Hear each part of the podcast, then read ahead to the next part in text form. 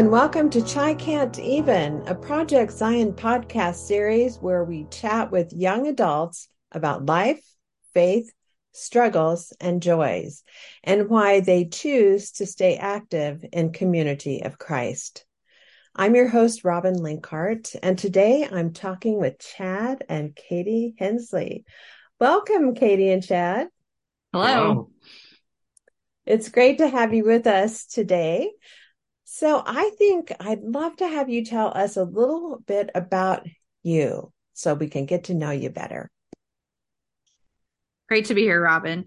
Um, so I'm Katie Hensley, and um, Chad and I live here in Lamoni, Iowa. I'm a speech language pathologist in the school system. And um, Chad and I just celebrated our 20 year wedding anniversary this week. Um, and we have a two year old named Ambrin. Yep. What she said. And uh, I farm and like to work on old trucks. That's awesome. And I got to meet Ambrin. Well, actually, I'd met her when she was really little at church in Lamoni. Um, but she was at reunion for a few days with Katie, and I got to meet her. Wow, has she ever grown? yes, yes. And I love her name, Ambrin. How did you come up with that name? I just came up with it. I we liked uh, some of the A names, and I just kind of took two different parts and put them together and made it a real thing. I love that. I love that. So, what was it like for you growing up in community of Christ? And I know you both have been around a while, so um, take the time you need to just let us know what that's like. And Katie, we'll start with you. Yes. So I grew up in a small, small town called Barry, Illinois, and um, was born and raised in the community of Christ, um, formerly RLDS. Uh, my family was a part of the congregation in Hannibal, Missouri, which was about 25 minutes away.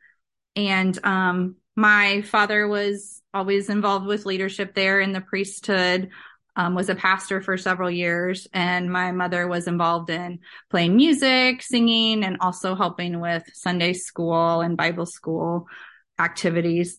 Um, so we were at church every Sunday and um, I was baptized at eight years old. Um, this was a congregation again that was small, and was mostly made up of relatives of mine. Um, I was involved with visiting reunions at Camp Nauvoo and um, also involved in youth camps when I could attend and retreats. Anytime there was an event at Camp Nauvoo, I would try to be there. And uh, my mother found it important that we also went to camps. So I appreciated that. Um, she was from Independence. And so we would visit there several times a year and um, would visit World Conference when we were able to. And that was always really neat for me to be a part of that large, large gathering, even though I was from a very small congregation. Um, my grandpa was also a part of some of the volunteer groups that helped when the temple was being built. And um, it was just neat to see that progression as I grew and to know that he was a part of of that in a small way. Um, in high school, my last few years, we moved to the Independence, Missouri area. I went to Grain Valley High School, and um, while there, was able to become more involved with attending a weekly uh, young adult high school event called Harbor Nights. So shout out to the Harbor Nights Wednesday night youth group.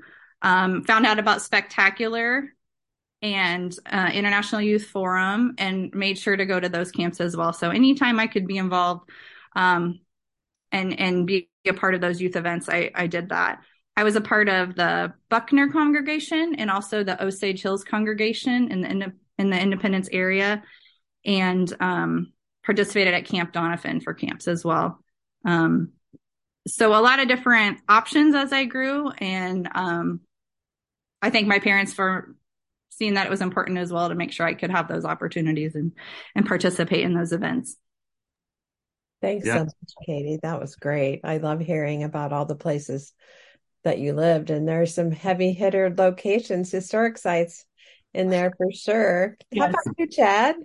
Yeah, it's kind of interesting some of the similarities and differences between you know our stories. I grew up in small town Iowa. She was in Illinois, and I grew up going to church in Harlan and uh, Atlantic, and both were very small congregations. Harlan was a very much more of a traditional uh, service, traditional, you know, congregation. They had a lot of struggles when women were in the priesthood, dealing with issues of communion and things like that. And uh, it was kind of a unique circumstance, and we kind of got called as a family to do something different. and it was completely different.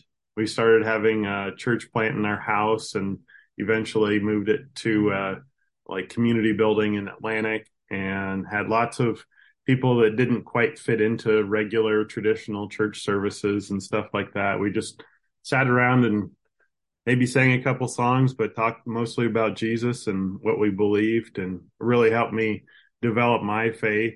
Um, and so, but yeah, shout out to both congregations for being fun, fundamental in my development. Um, Council Bluffs Central was also kind of like the big church. That's where my dad went growing, growing up. And so I'd go to youth events there and we had, um, Solid Rock was a big one in, in Lincoln, Nebraska. Um, that was a big, every month I had to make it to that because I didn't have any, like, I grew up in a Lutheran town and I was Community of Christ, RLDS then. And so I, I was kind of the odd duck. And so it was really nice to be able to go to a really fun, uh, welcoming environment with people that shared a you know same faith background and that kind of thing. Um, did camps in uh, Guthrie Grove, and that's a really special place. Uh, so we got to. I took Ambrin up there for the first time uh, this summer. We went for a couple days reunion, so that was neat. And um, so, yeah, and then some of the bigger camps, like Katie talked about, Spec was a huge experience for me. I was able to be uh, in the 99 uh, celebration 99 trip to Tahiti. And that was incredible. Uh, Steve Graffio was kind of one of the uh, guys that helped organize that. And I saw it in the Herald and I was like, I have to do this. like, I, I'm going to do that. I don't know what it's going to take. And it was a lot of money for me at the time, but we we actually sold some puppies and a litter of puppies and I got the money to go on that trip. And it was just like fate was calling me to go, you know? And so that, that congregation, uh, you know, the, the church in Tahiti has been fundamental to my faith development too since then. Um, they taught me a lot about, you know, the church and just being a welcoming community. It was, such a beautiful culture, such a beautiful place. Um, and we were able to go back into World Service Corps and spend some more time with the church there. It was a huge, huge blessing. And um, so, yeah. Wow, that's amazing. I've been to French Polynesia twice uh, on mission trips. So I have a sense of what you're talking about. But you actually got to do World Service Corps there? Yeah, yeah, yeah, We were, I think we were the first couple that did World Service Corps there. And I think there's been a few since. And um, we got to stay with uh, Medora and Steve uh, and got to spend the summer with them there in Tahiti. And um, we got to go to different congregations and do a couple sermons and um, just enjoy the presence of the saints there. And it was, it was wonderful. That is awesome. So, as you all recounted your uh, early life with the church as, as, a child and youth, a teen, as you think back on that, how were you treated as a kid in your congregation? Maybe um, who some of your mentors were, or what stands out to you as you look back on that time, Chad? Actually, one of the people that first came to mind was uh, my Sunday school teacher when I first started going to church in in Harlan. She just passed away this past summer and uh, Nancy Fulmer and she just like scooped me up and I became her little uh, Sunday school kid and she was you know always had been supporting from then on and um, Bev Thompson was another lady in Council Bluffs that every time I wanted to go to Solid Rock, I could stay at her house in Council Bluffs and, you know, my parents would pick me up Sunday the next day and, you know, she was like, uh, I don't know, a second mom or grandma. And so there's, there's a lot of people that, you know, believe in you and give you support. I think one of the unique things about Community of Christ is how interconnected we are. And it's a new experience for people who are coming new to the, the denomination. You know, it's, it's not like a lot of other denominations where you know a few people, but like we know everybody. and you can go anywhere as there's community of Christ and find that kind of support and connections. And, um, but yeah, there's a lot of people, especially in Atlantic where, you know, we would just sit around and, and kind of chew on the gospel and figure out like there was one Sunday where a three year old who could barely talk summed it all up in a one small sentence, you know? And so it's kind of neat being a part of a community that can listen to each other, work things out and, uh, you know, be supportive. And, uh, I would say, you know, of course, my parents, uh, were a big factor in, in giving support. Um, but yeah, just a lot of people in the congregations that said, yeah, you can do, you know, give this prayer, give this, you know, you can lead a Sunday discussion and that kind of thing. So yeah, it was great. That's awesome. How about you, Katie? Yeah, for me, growing up in that small congregation, um, you definitely couldn't hide. Um, but I would say definitely more, more on the traditional side. Um, they did struggle with uh, women in the priesthood and um, have only recently um, moved a little bit on that um, focus. So that's been great to see the development. But I was knew I was always loved for, cared for. It was fun to be there with my cousins. Um, I was sometimes would play piano.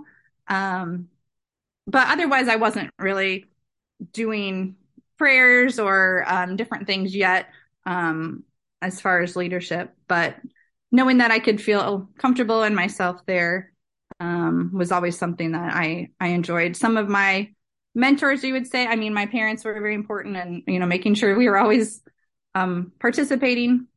My grandparents were there as well on my dad's side, um, and I had a relative named Roger Howell, called him Uncle Roger, and he um, was actually a 70 in the church. So when he would come, um, it was always neat to hear his perspective and see um, the different influence that that he had.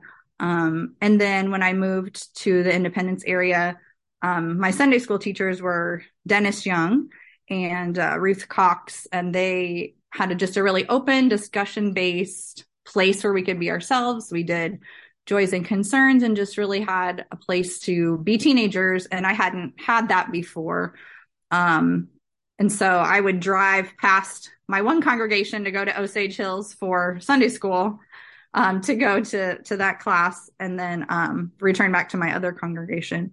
Um, but they, they were also mentors to me and, um, participating in camps uh, the camp staff became like mentors to me and just seeing how fun and vibrant they could be and also their connection with christ and and their faith um, was just really a, a highlight of my um, growing up years.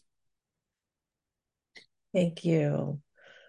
It's fascinating to hear these stories and you have so many connections uh, and we haven't even gotten to college yet so it's it's so fun to hear this. So let's move now to your early adulthood and describe your involvement in church during college and and I I'm guessing that might be around the time you met, but maybe not. But we'd love to hear the story of how the two of you connected. Katie? Um, there's the basic story and then there's the real story as far as us meeting. But um well, through going to spectacular um, through actually i have an extended family that has a reunion at graceland every year i'd go to that occasionally growing up um, through the church connection through my mom being an alumni and different friends attending i only applied to graceland university or i could say graceland college at the time Um, so I did go to Graceland and um, participated in the church leadership program uh, for two years while I was there out of my four years.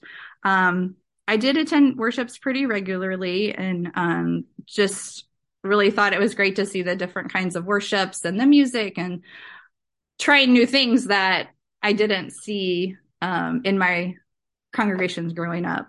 Um, through being at Graceland, I also applied to be a Graceland admissions representative, which is a program that Graceland has for summer. They send um, their employees, their college students, to different youth camps and reunions all around the country to be on staff, to volunteer, to um, to recruit for Graceland as well. And so um, I did that after my sophomore year for the first time. I loved it. It was the best job ever. Um, and so I did it two more years, which is pretty rare for people to do it three years. And I did it the summer after I graduated, even. So I got to travel to many, many campgrounds throughout the United States, um, a couple in Canada. And um, I just loved it. Loved meeting the people, loved seeing the variety of ministry, the variety of worship. Um, you know, speaking about Graceland, which I had a great um, Graceland experience to try to just let people know, hey, we have a great um, church college here. I'd love for you to come. Um, but it was always interesting to see that everyone had such a heart for their home campgrounds. And um, I had that too for Camp Nauvoo, and then to go and and still feel the spirit in different places was really um, enlivening for me to say, hey, you know, that spirit is where you connect with it. So I enjoyed my years as a Graceland summer rep. Uh, I actually started dating Chad my last semester of my senior year. we did meet. We were both there. He was a freshman. I am two years older. Um, and we had that church connection. Um, and it turns out later, as we got to know each other, we saw in some pictures that we had both been at a retreat at Guthrie Grove campgrounds. He was um, as a camper, I was on staff. We didn't remember each other, but in pictures that we have, like, oh, we were both there. How interesting. um, so we started dating our last semester, and um, Chad was already um, in the priesthood at that time and talked about how he wanted to work for the church after he got out of college. So that was interesting to think about, um, you know, as far as like our future together. And um, one thing that we did start doing early on that really bonded us was praying together. And that really helped um, our relationship. And we were engaged nine months later and then got married nine months after that. So we got married the summer of 2003. Um, but having that church connection during college was um, just a real light in my in my college experience um, and just the different opportunities. Um, I was on a traveling ministry team through the church leadership program, and we'd um, go to some congregations in the area and spend the night at a church member's house to um, bring some ministry as a college group to that. Um, and so just help develop a lot of skills um, through that time. Thank you. You'll have to signal me when we go from the official story to the real story if that ever comes up. But it feels pretty real so far. yeah, that was the the real story of uh, when that we'd actually met at Guthrie Grove. that, that's awesome. Chad, how about you? Yeah, so in sharing in common with what Katie said, but I was a chaplain uh, at Graceland in college, and just always I've always felt connected to the church and and felt connected to my faith. Um, I guess that's something I wanted to touch on is you know just it's always been the community of Christ has always been my home, you know, and you kind of go back home when you're tired or need a rest or you know that kind of a thing.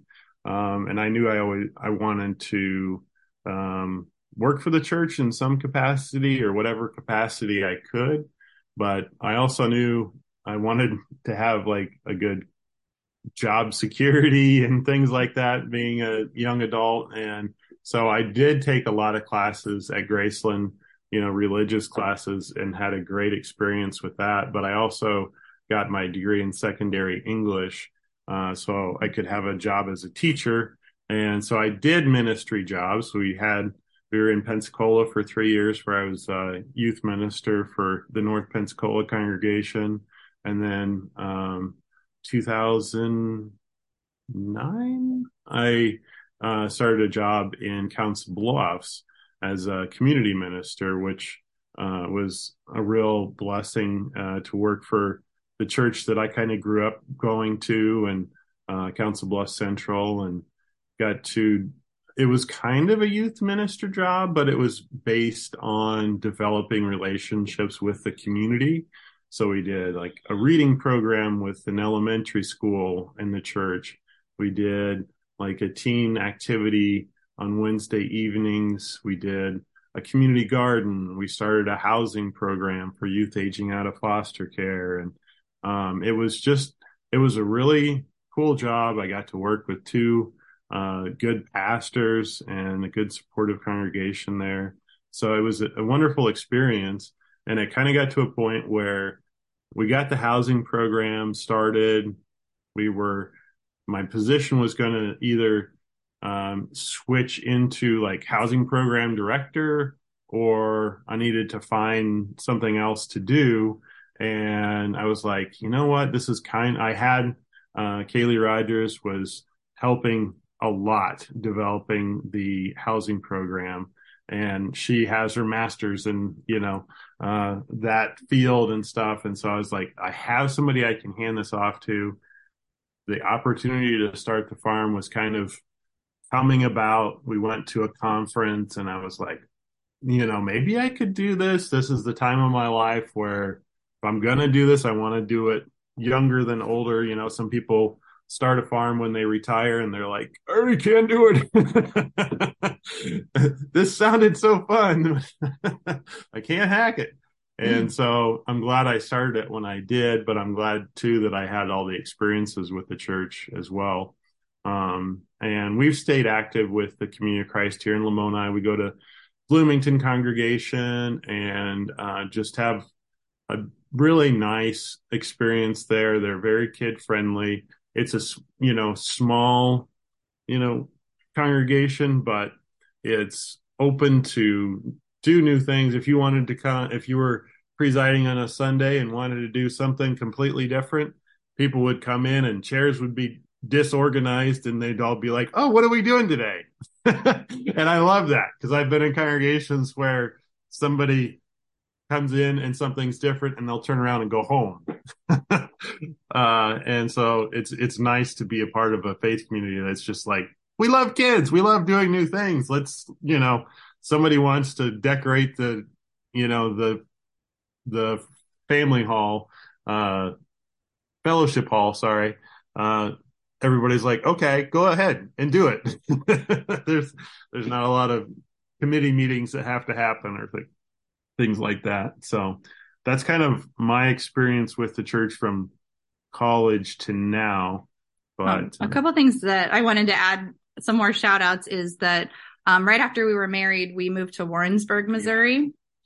Um, and uh, we were the caretakers of the Liahona Student Fellowship Center, which was the Mission Center's um, young adult college um, gathering area um, and so we were on the leadership for the student led um, organization, but also the caretakers of the building. So that helped develop um, our leadership skills a lot. And we became involved with the Warrensburg congregation. Um, and that's when I um, was called to the priesthood as well and began um, temple school classes and was ordained a priest during that time.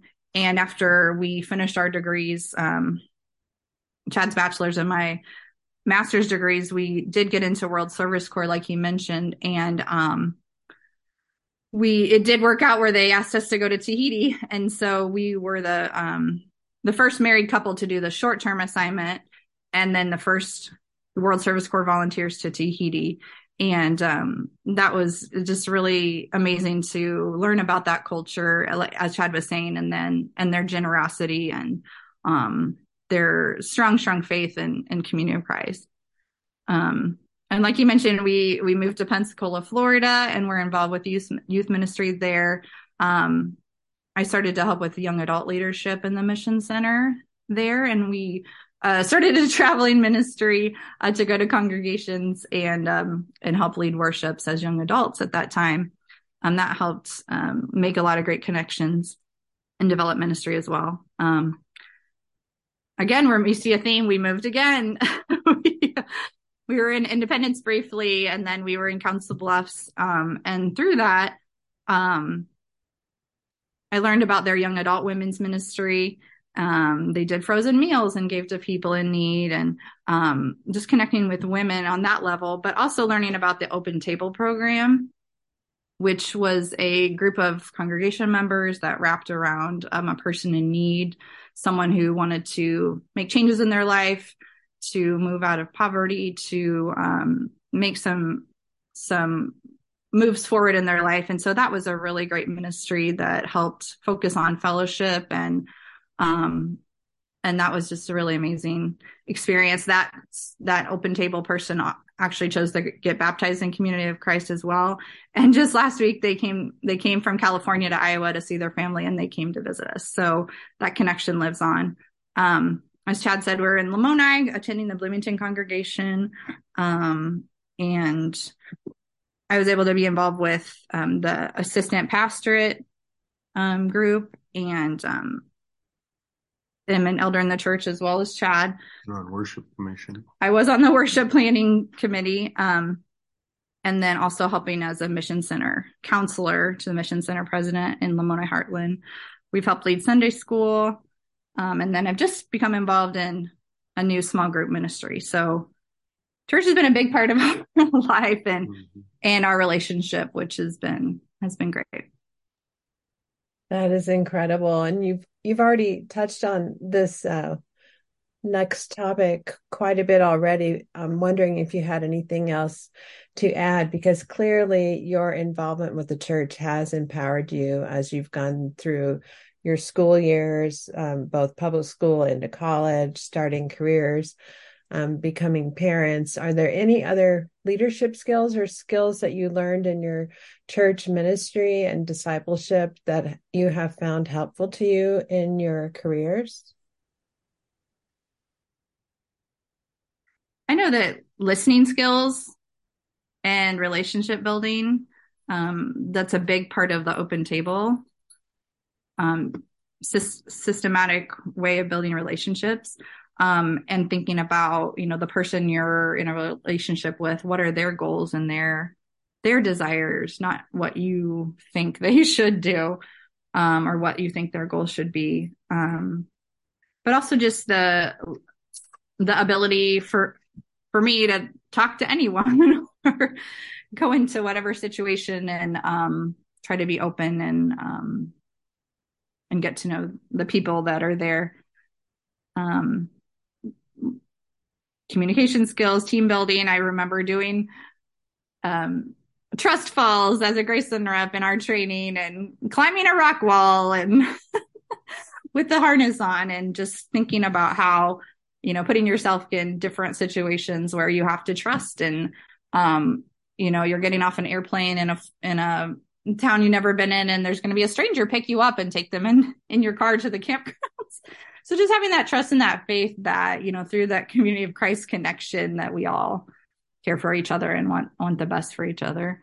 Um, so definitely those things help me in my my my job as well working with students and helping um, them with their communication skills. Um, definitely definitely applies. Yeah. Yeah it's been a uh I mean, my career has kind of been in church a bit and uh, education with, you know, my teaching background. Um, but working with um, the, you know, the Pensacola congregation, we worked with a lot of at risk youth that were, you know, coming from very challenging home lives, lots of behavior issues. Um, and we got to a point where it was like we had to figure out something because our volunteers couldn't take it anymore. Like we we couldn't get congregation people to be willing to give their time because it was so difficult to deal with the youth. And so that was a time where I had to figure out like, okay, what do we do here? You know, and the, the, the youth workers in the congregation love the kids, you know, and they like spending time with them, but there's, you know, you kind of have a breaking point when you're a volunteer, especially. Um, it's, you know, and we were reaching that point with a lot of our volunteers and we had to say like, we had to stop meeting and we just did usually we'd have like fun games and talk a little bit about jesus and this and that. We had our dinner and we stayed in the fellowship hall and just talked with the youth and said okay here's how it needs to be and kind of laid out some basic guidelines and like let the youth workers talk about their feelings and like what's going on. And um you know we kind of had to like and I used it in Council Bluffs too because we worked with similar youth and you know like a three strike like you know hey here's a warning here's you know this and you know what happens after that. And so it can be a challenge working with youth that aren't accustomed to being in a church environment. And uh, so working with North Pensacola and Council Bluffs Central um, and the good people who love the youth there um, really helped me. Then when I went into the classroom subbing when we moved down here, I was at a completely different point than when I finished my undergrad and you know did student teaching. I developed a lot, and so I would have like behavior issues. I'm doing air quotes. of these, you know, rural kids. And after, you know, I had worked in inner city schools in Pensacola doing subbing too. And, you know, it was almost comical to see the bad kids giving it their best shot here. but I kind of developed some of those, you know, skills, you know, in, in working with the church. And so, um, you know, kudos to the, the pastors and to the, the people who love the, the youth in those congregations and other congregations who are, you know, working with at risk youth and, and showing them love and patience um, it can be a challenge. But I think that's something that I can see in myself where, you know, I didn't come from an environment where I was interacting with, you know, people who were in extremely unstable environments and, and those behavior issues that come from that. But now I know how to deal with some of those, those situations. So, um, yeah, yeah, that's, that's one way in which I've r- really seen the church helped me develop those skills. That's great. All righty. So, in the fall of 2012, the two of you established a chemical free produce and cut flower farm in Lamoni, Iowa called Big Creek Farms. Tell us about that part of your story. Yeah. So, it was, we were wrapping up like getting the housing program launched I had Kaylee to hand it off to. I don't know. Like I was thinking while we were talking, like I don't know if I didn't have Kaylee, what would have happened in that situation. I, I would have even been able to had the courage to develop it on my own or not. But thankfully, we had handed that off to her, and she worked with the church there, uh, doing that program. And we were able to come to Lamoni and start the farm in the fall of 2012. And I knew from the beginning that I wanted to work with nature. And so that was kind of a founding principle is to work with nature and not against it. The most agriculture is naturally kind of and it's kind of a masculine, I feel, kind of thing. Like I need to control this environment. I need to kill these pests. I need to, you know, kill that rabbit or that weed or that, that bug or, you know, and I need to use chemical fertilizers to make things bigger. And, you know, I got to control everything with pesticides. And I knew I didn't want any of that. And if I couldn't do it that way, I didn't want to do it. And so that was kind of like, okay, this is the found, I want to work with nature and kind of f- figure out the way that God and nature work and and enhance that to grow good food and flowers and now we've gotten into beef. Um, and so that's kind of been a the biggest i would say factor in getting the farm started. Um, our biggest challenge has been marketing. Uh, i'm I you can learn a lot about production and how to grow things and you know figure out what you're good at and you know kind of grow to your strengths. But that's one that's been challenging to us. Um, but I'd also say that there's been a little lack of support from some you know consumers. Lamoni's been a very supportive town in a lot of ways. We have a lot of really dedicated customers that you know give us a lot of support but it's we were in an environment where you know we're rural small customer base but also in Des Moines Kansas City areas. I think kind of our industrial food system has created this um, environment where cheap bountiful unhealthy food is so readily available and we as a consumer base have just become so addicted to it. The the easiness the cheapness the you know and the food is designed to be addicting.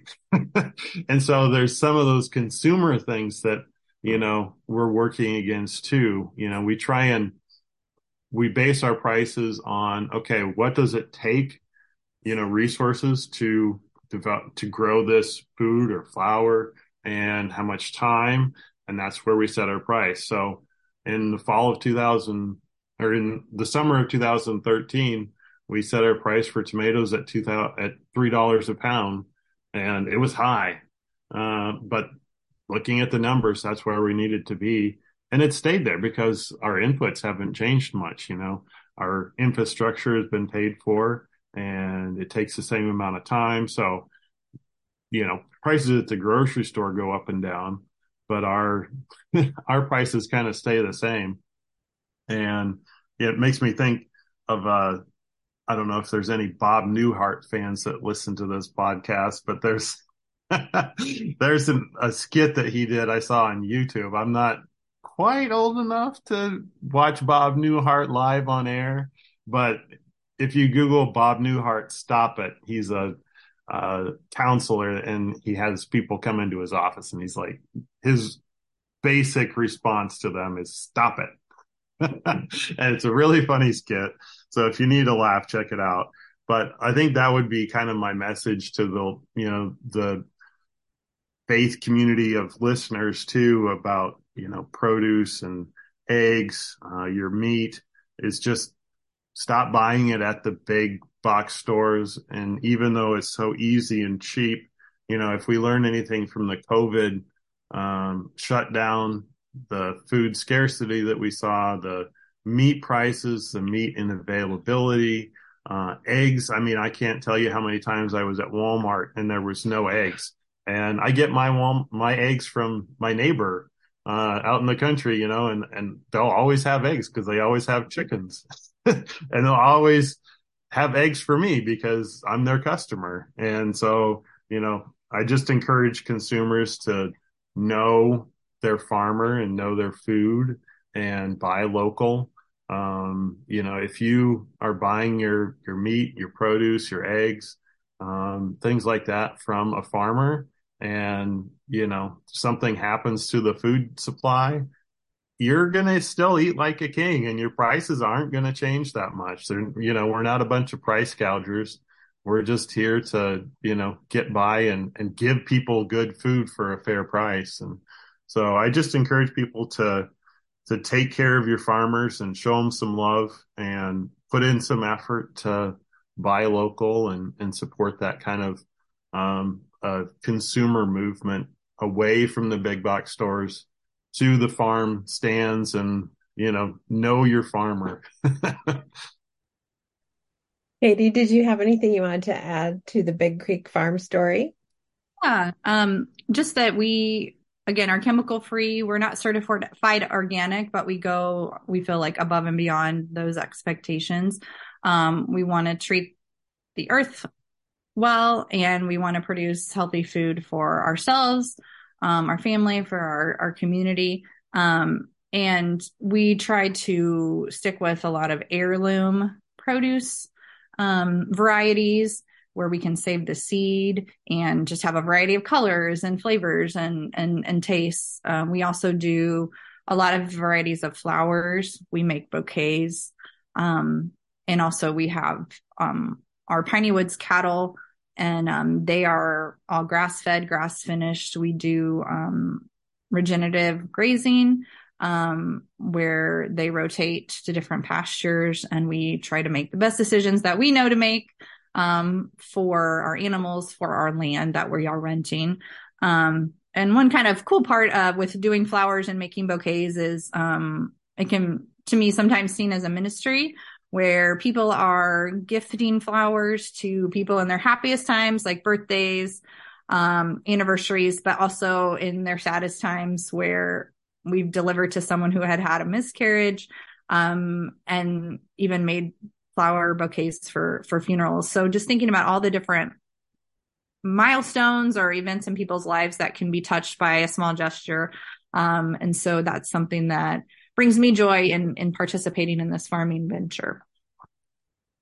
That's amazing. It sounds so holistic. And as you're talking, and of course, we're talking on this rich foundation of a lifetime in this faith community, community of Christ.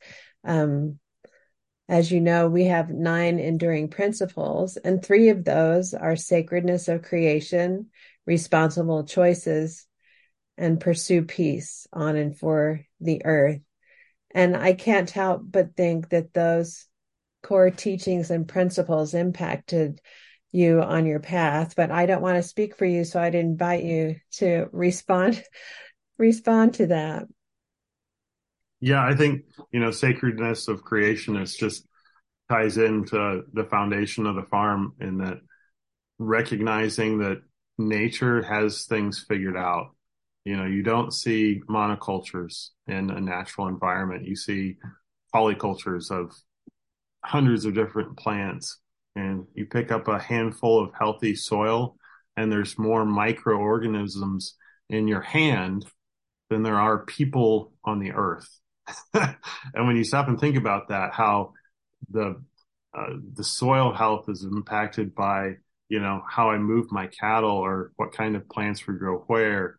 Uh, you know, you become part of a bigger picture, and it's it's really deeply rewarding to see. Like, I moved cattle last night, and I just had to. It was an easy chore. I just had to open one gate and call them up.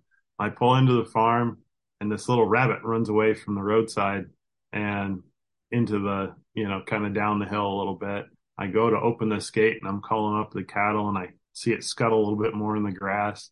And then the cattle start walking through the gate and the little rabbit pops up on a pile of rocks and it's just kind of like watching me and the cattle and he runs down and he's in the cattle path and like just just watching like recognizing I'm part of this landscape. And I was like, is this rabbit okay? But I think he's just kind of used to the environment, you know, and so just being, you know, that, that peacefulness, that pastoral sense and knowing that, wow, I'm, a, I'm a part of something way bigger than myself, um, you know, is, is really rewarding in that. I did a sermon one time where I showed, uh, I was trying to get a very particular job done before it rained. And if it rained, this, I couldn't do it, you know? And so rain was coming in. I could see the storm clouds and I had my tractor and I was doing this job. And right in the middle of it, the tractor died. It just stopped running. and I was like, oh God, what happened? Like, you know, not using the Lord name in vain, but I was just so distraught. Like, I need to get this done now, like not tomorrow. It's going to be too late. And then, you know, I look, I'm looking on one side at my dead tractor, dead in the water, like halfway down the road, it just died.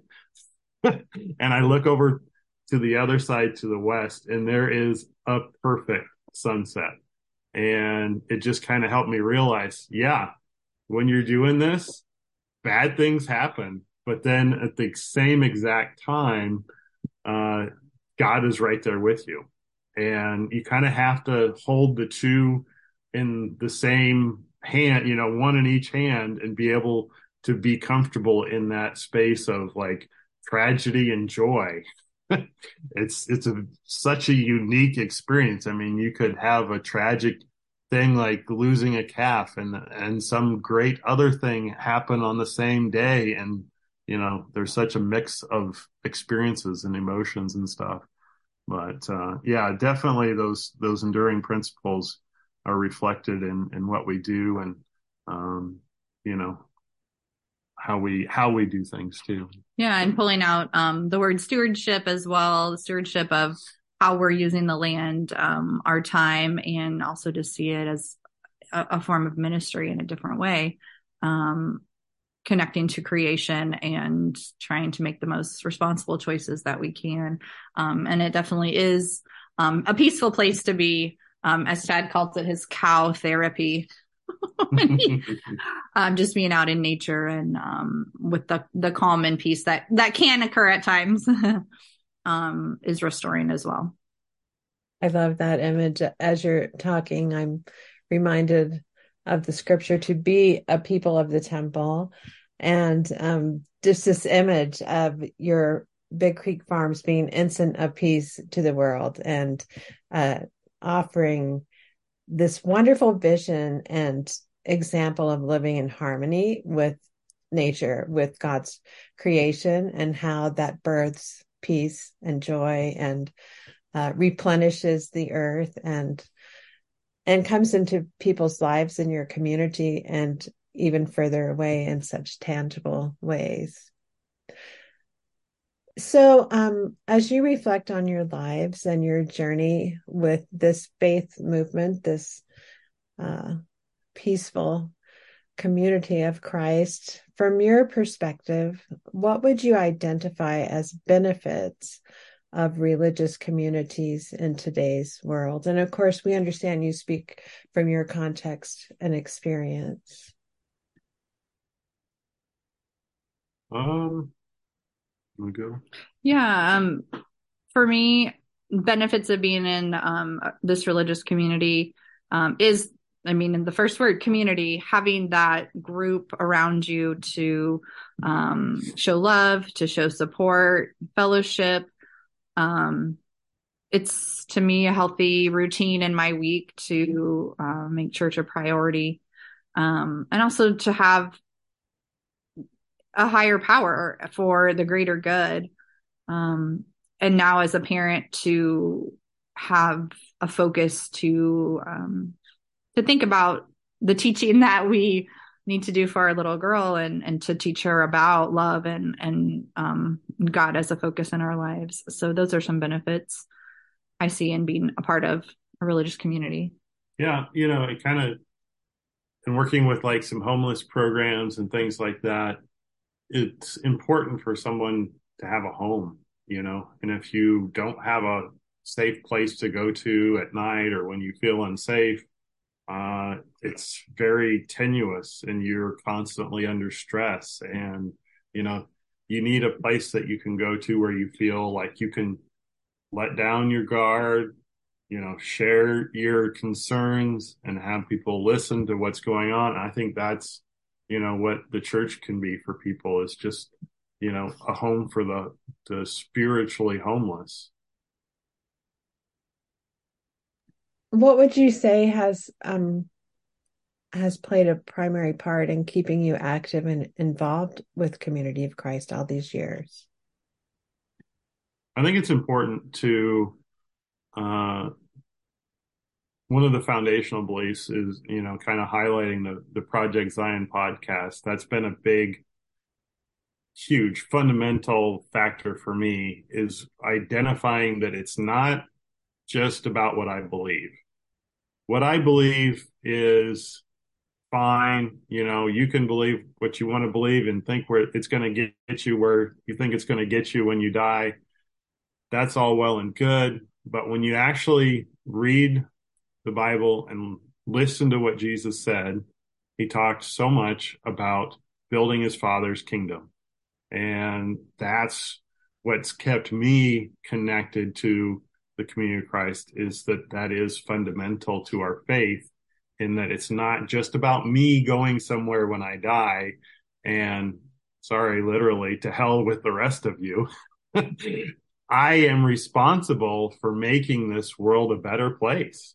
And it's part of my faith commitment that if I say I'm a Christian and want to follow Jesus, I am then committed to making my community more Christ-like, more welcome, you know. Um, and so that concept of Zion has been what really keeps me involved. Um, and now wanting to pass on, you know, faith to my daughter is a big factor too, and and helping her, you know, in little ways here and there. You know, she's only two, but helping her understand concepts of, you know, things and, and getting her connected to church. She gets excited about going and things like that. So um, that's a big factor too. Um, for me, keeping me active and involved in the church, um, a focus on the enduring principles, especially worth of all persons, all are called. We are open to all viewpoints, and even if we differ in our many places along a spectrum, we can still come together and worship together and, and talk things through. Um, I do love the interconnectedness that we have um, as um, small congregations, and that we travel and that we keep in touch and um, I, I love those those little God moments when you're connecting with people. Um, and also a place for continuing revelation that God is still speaking to us and um, and guiding us in the, the changes in our world. What would what would you say the hardest thing about being a millennial in Community of Christ today is, and and how can the church continue to adapt to this constantly changing world of technology and and the changing needs of our young people? That's a big question. um, I think there's a lot of little things that we can do. Um, I think sometimes if a congregation is very set in their traditional ways, that it can be difficult. And so learning to be open and you know you don't automatically have all the answers right away so that communication and checking in with young adults um, brainstorming helping their ideas happen um, are some things. I think a challenge right now feels like we're in a way trying to grasp to keep our numbers and grasping to keep our finances going and keeping buildings open. And so i think that is a challenge um, that congregations are dealing with. Um, and i again i don't have the answers but um, being open to a variety of worship styles, a variety of time options um, for people's schedules, um, and also trying not to overwhelm someone who may be interested in being a part of the congregation. Um, so, so small steps to building that relationship. Um, I do appreciate that we have been able to connect more using technology through Zoom, um, through various means to open it up to um, you know, if someone's in an isolated place to be able to connect. Um, but again, just that communication and checking in and, and, and brainstorming together as a, not just young adults, but within all the age ranges of the church. Yeah. For me, I don't, I just kind of feel like, well, this is my church and, you know, if there's something I don't like, then it's my responsibility to help make that change uh, you know, like with my Bloomington congregation. Um, if there was something I have a problem with and I need to talk to the people I have a problem with and, you know, leadership in the congregation and just help make it better. but I've heard from, you know, other young adults in our congregation that, you know, they've had some roadblocks to doing a Sunday school class or to doing, you know, things like that. And, you know, I guess kind of just getting out of the way and not having everything set. Like this is, these are the programs we do. This is how we do them. And if you want to fit into this mold, then you're welcome to.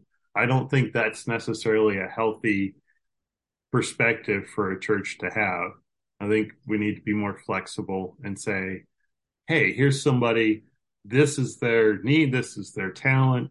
Let's meet that and come up with something. You know, maybe we have to scrap something we've been doing for 20 years and our congregation is known for. But if it's going to welcome in this person and their family and they it's important to them, let's do it, you know, and just kind of being able to let go of some of those, you know, things that we like to hold on to sometimes in a congregation that can be detrimental to, you know, being a really inviting place. That really dovetails to my next question about what could be helpful as we endeavor to actually empower youth and young adults today to step into leadership roles and and to find value in community of christ. I, I really think when we empower people um, to be a full part and to actually be leaders that there is a sense of value they connect with in a in a different way.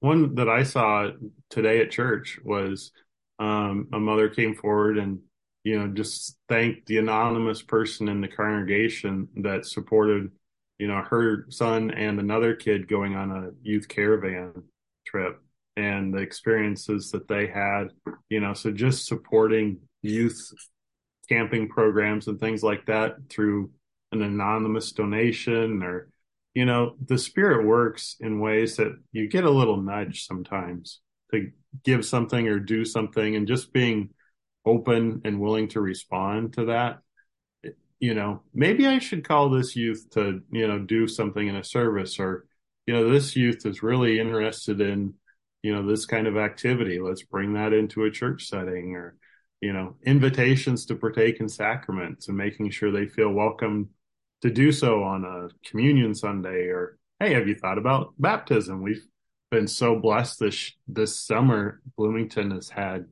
a lot of wonderful baptisms from youth who were some of the youth weren't even connected to the church before a year ago. And so it's just been glorious to really to, to say it bluntly but just being open to and responding you know uh, is, is really important um, i think some other ways are mentorship where um, you know we just had these baptisms and, you know, if there is a new priesthood member, how can we continue that on instead of just after the sacrament? Okay, it's done.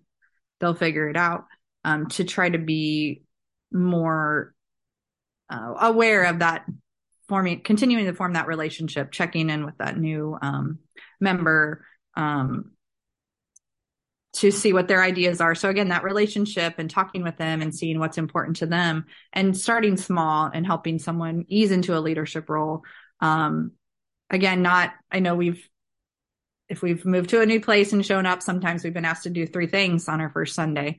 Um, and so being aware of the balance, we don't want to overwhelm new people. Um, but we do want to support their ideas. Um, and also how can we support young parents as we are experiencing that? And how it's a whole nother dynamic of okay you have to focus on when nap time is and we got to get out of church right away or we you know we can't come to this thing because of whatever.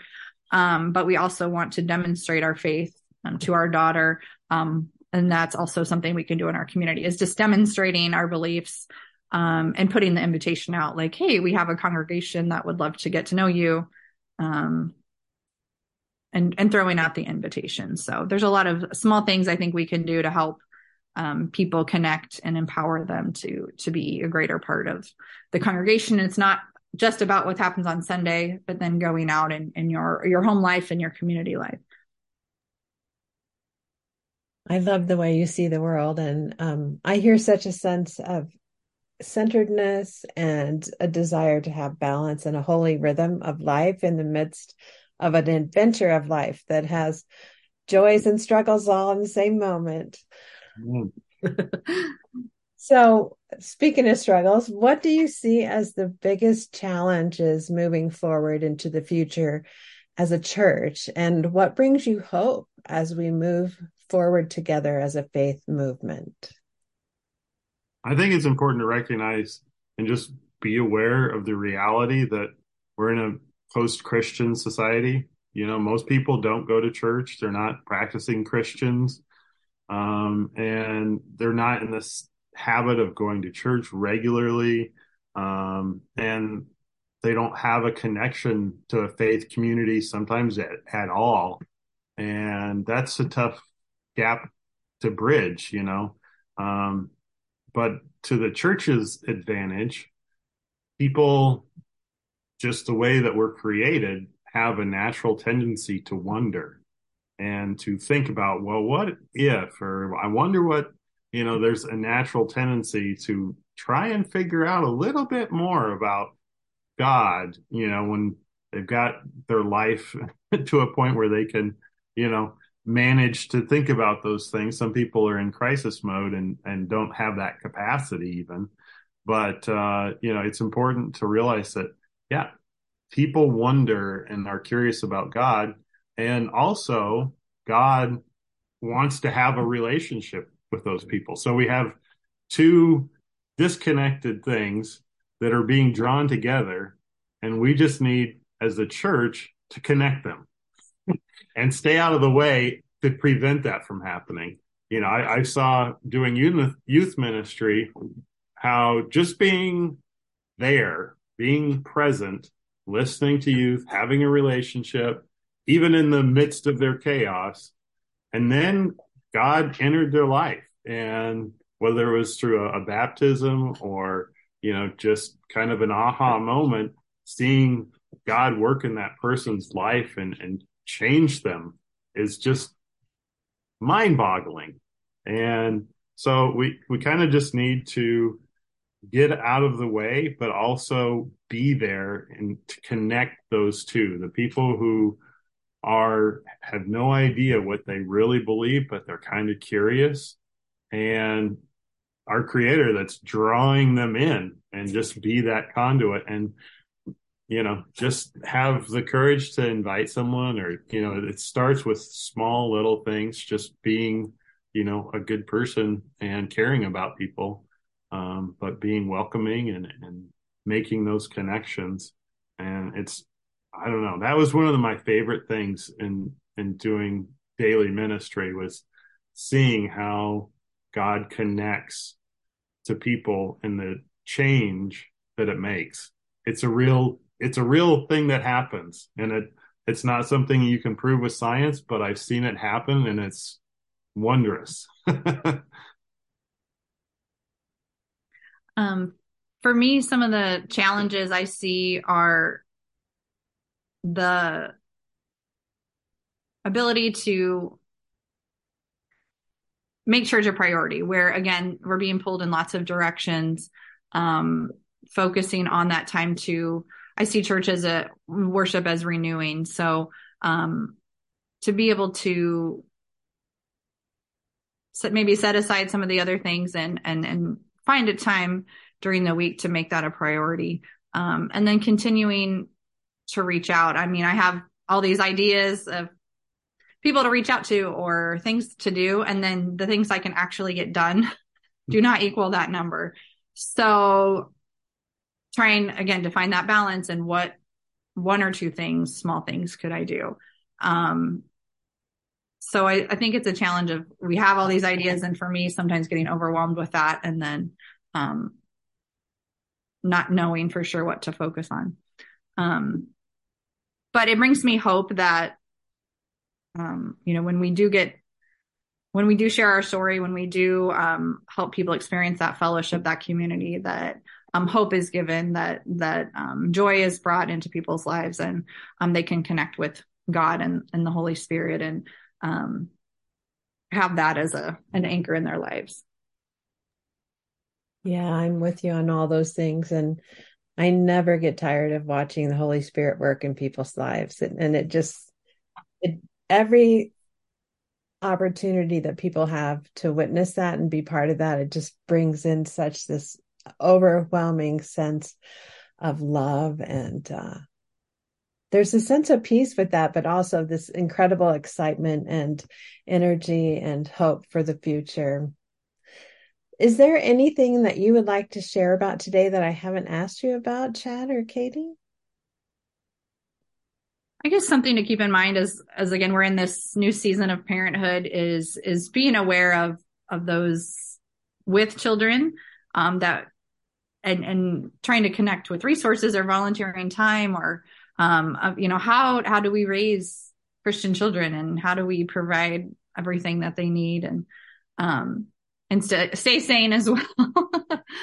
um, so so um, looking at that within our congregations, are we welcoming enough for young families? Are we providing opportunities to um, for them to participate as well. And the new young, the new uh, small group ministry that we're involved in has been focused on young families, and so that's been, I think, a benefit for our group um, that that we can share in those burdens and those delights with um, raising young children and, and the questioning that we have and um, just showing that support. So so just becoming more aware of that stage of life too. If you've gone through it or if you haven't, um, that that's another facet of our congregation that should be highlighted as well.